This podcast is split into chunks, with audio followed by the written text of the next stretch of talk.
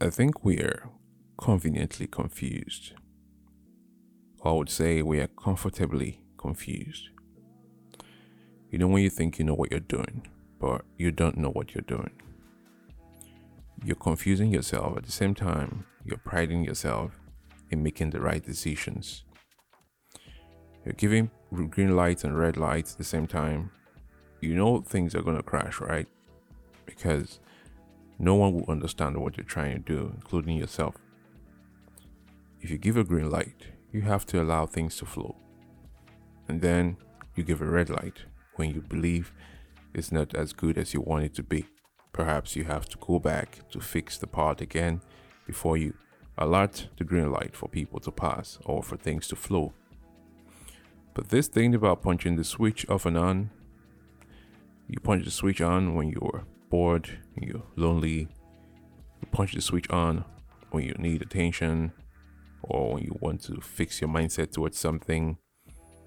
You punch the green light when there's a space to fill in and there's something to do that you cannot handle but somebody else can. And then you punch the red light as soon as you hear the word that fixes things. You punch the red light as soon as you get the fragrance very close to you. You punch the red light as soon as your moment is fixed in a second because that's how you now function. You function in seconds and things around you can be fixed in seconds. You punch the red light as soon as you don't understand anymore what you're doing. But then you believe you know what you're doing. That's the most confusing part. I tend to believe that if we admit to being in very bad situations with our decision making, perhaps we can be helped.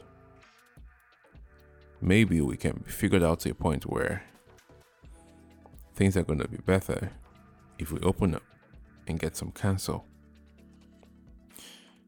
Punch the green light, let it flow, allow passage of things, allow passage of ideas, allow passage of people. Punch the green light, allow inflow, build the assets properly, get the communications right, understand the people you're dealing with, understand the things you have to deal with. Then punch the red light when you want to take a pause, if the pressure becomes higher, if it's getting tougher, if you're beginning to misunderstand the whole concept, punch the red light.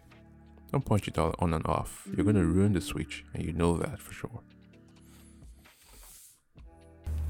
This is Arvo Radio Podcast.